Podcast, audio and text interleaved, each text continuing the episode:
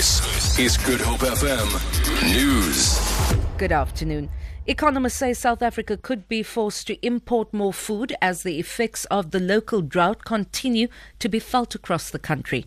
There are suggestions that today's consumer price index data, which shows that food inflation is at a seven month high, is likely to continue rising in the next few months.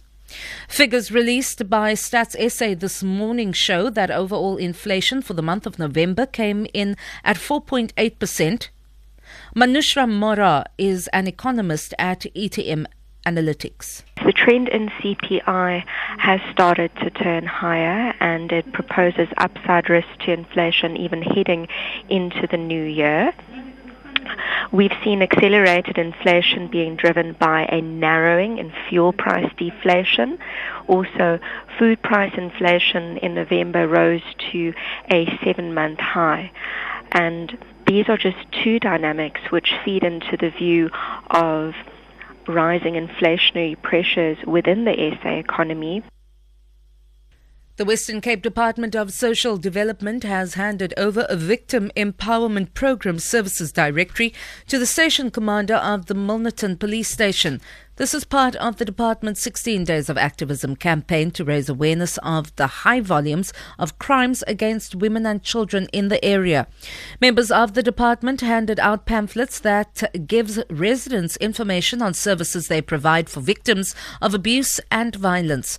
Provincial Ministry spokesperson Sihle Ngobise says the area was chosen because of the high levels of domestic violence reported in the area. The High Court in Johannesburg will this morning hear an application by South African Airways to ask that a gag order be made final against three media outlets.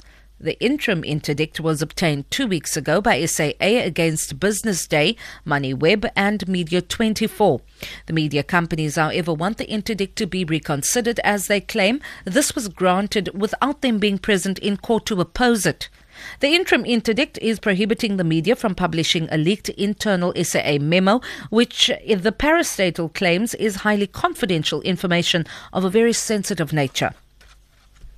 Traffic volumes have begun increasing on several national roads as schools close and South African families make their way to their year end holiday destinations.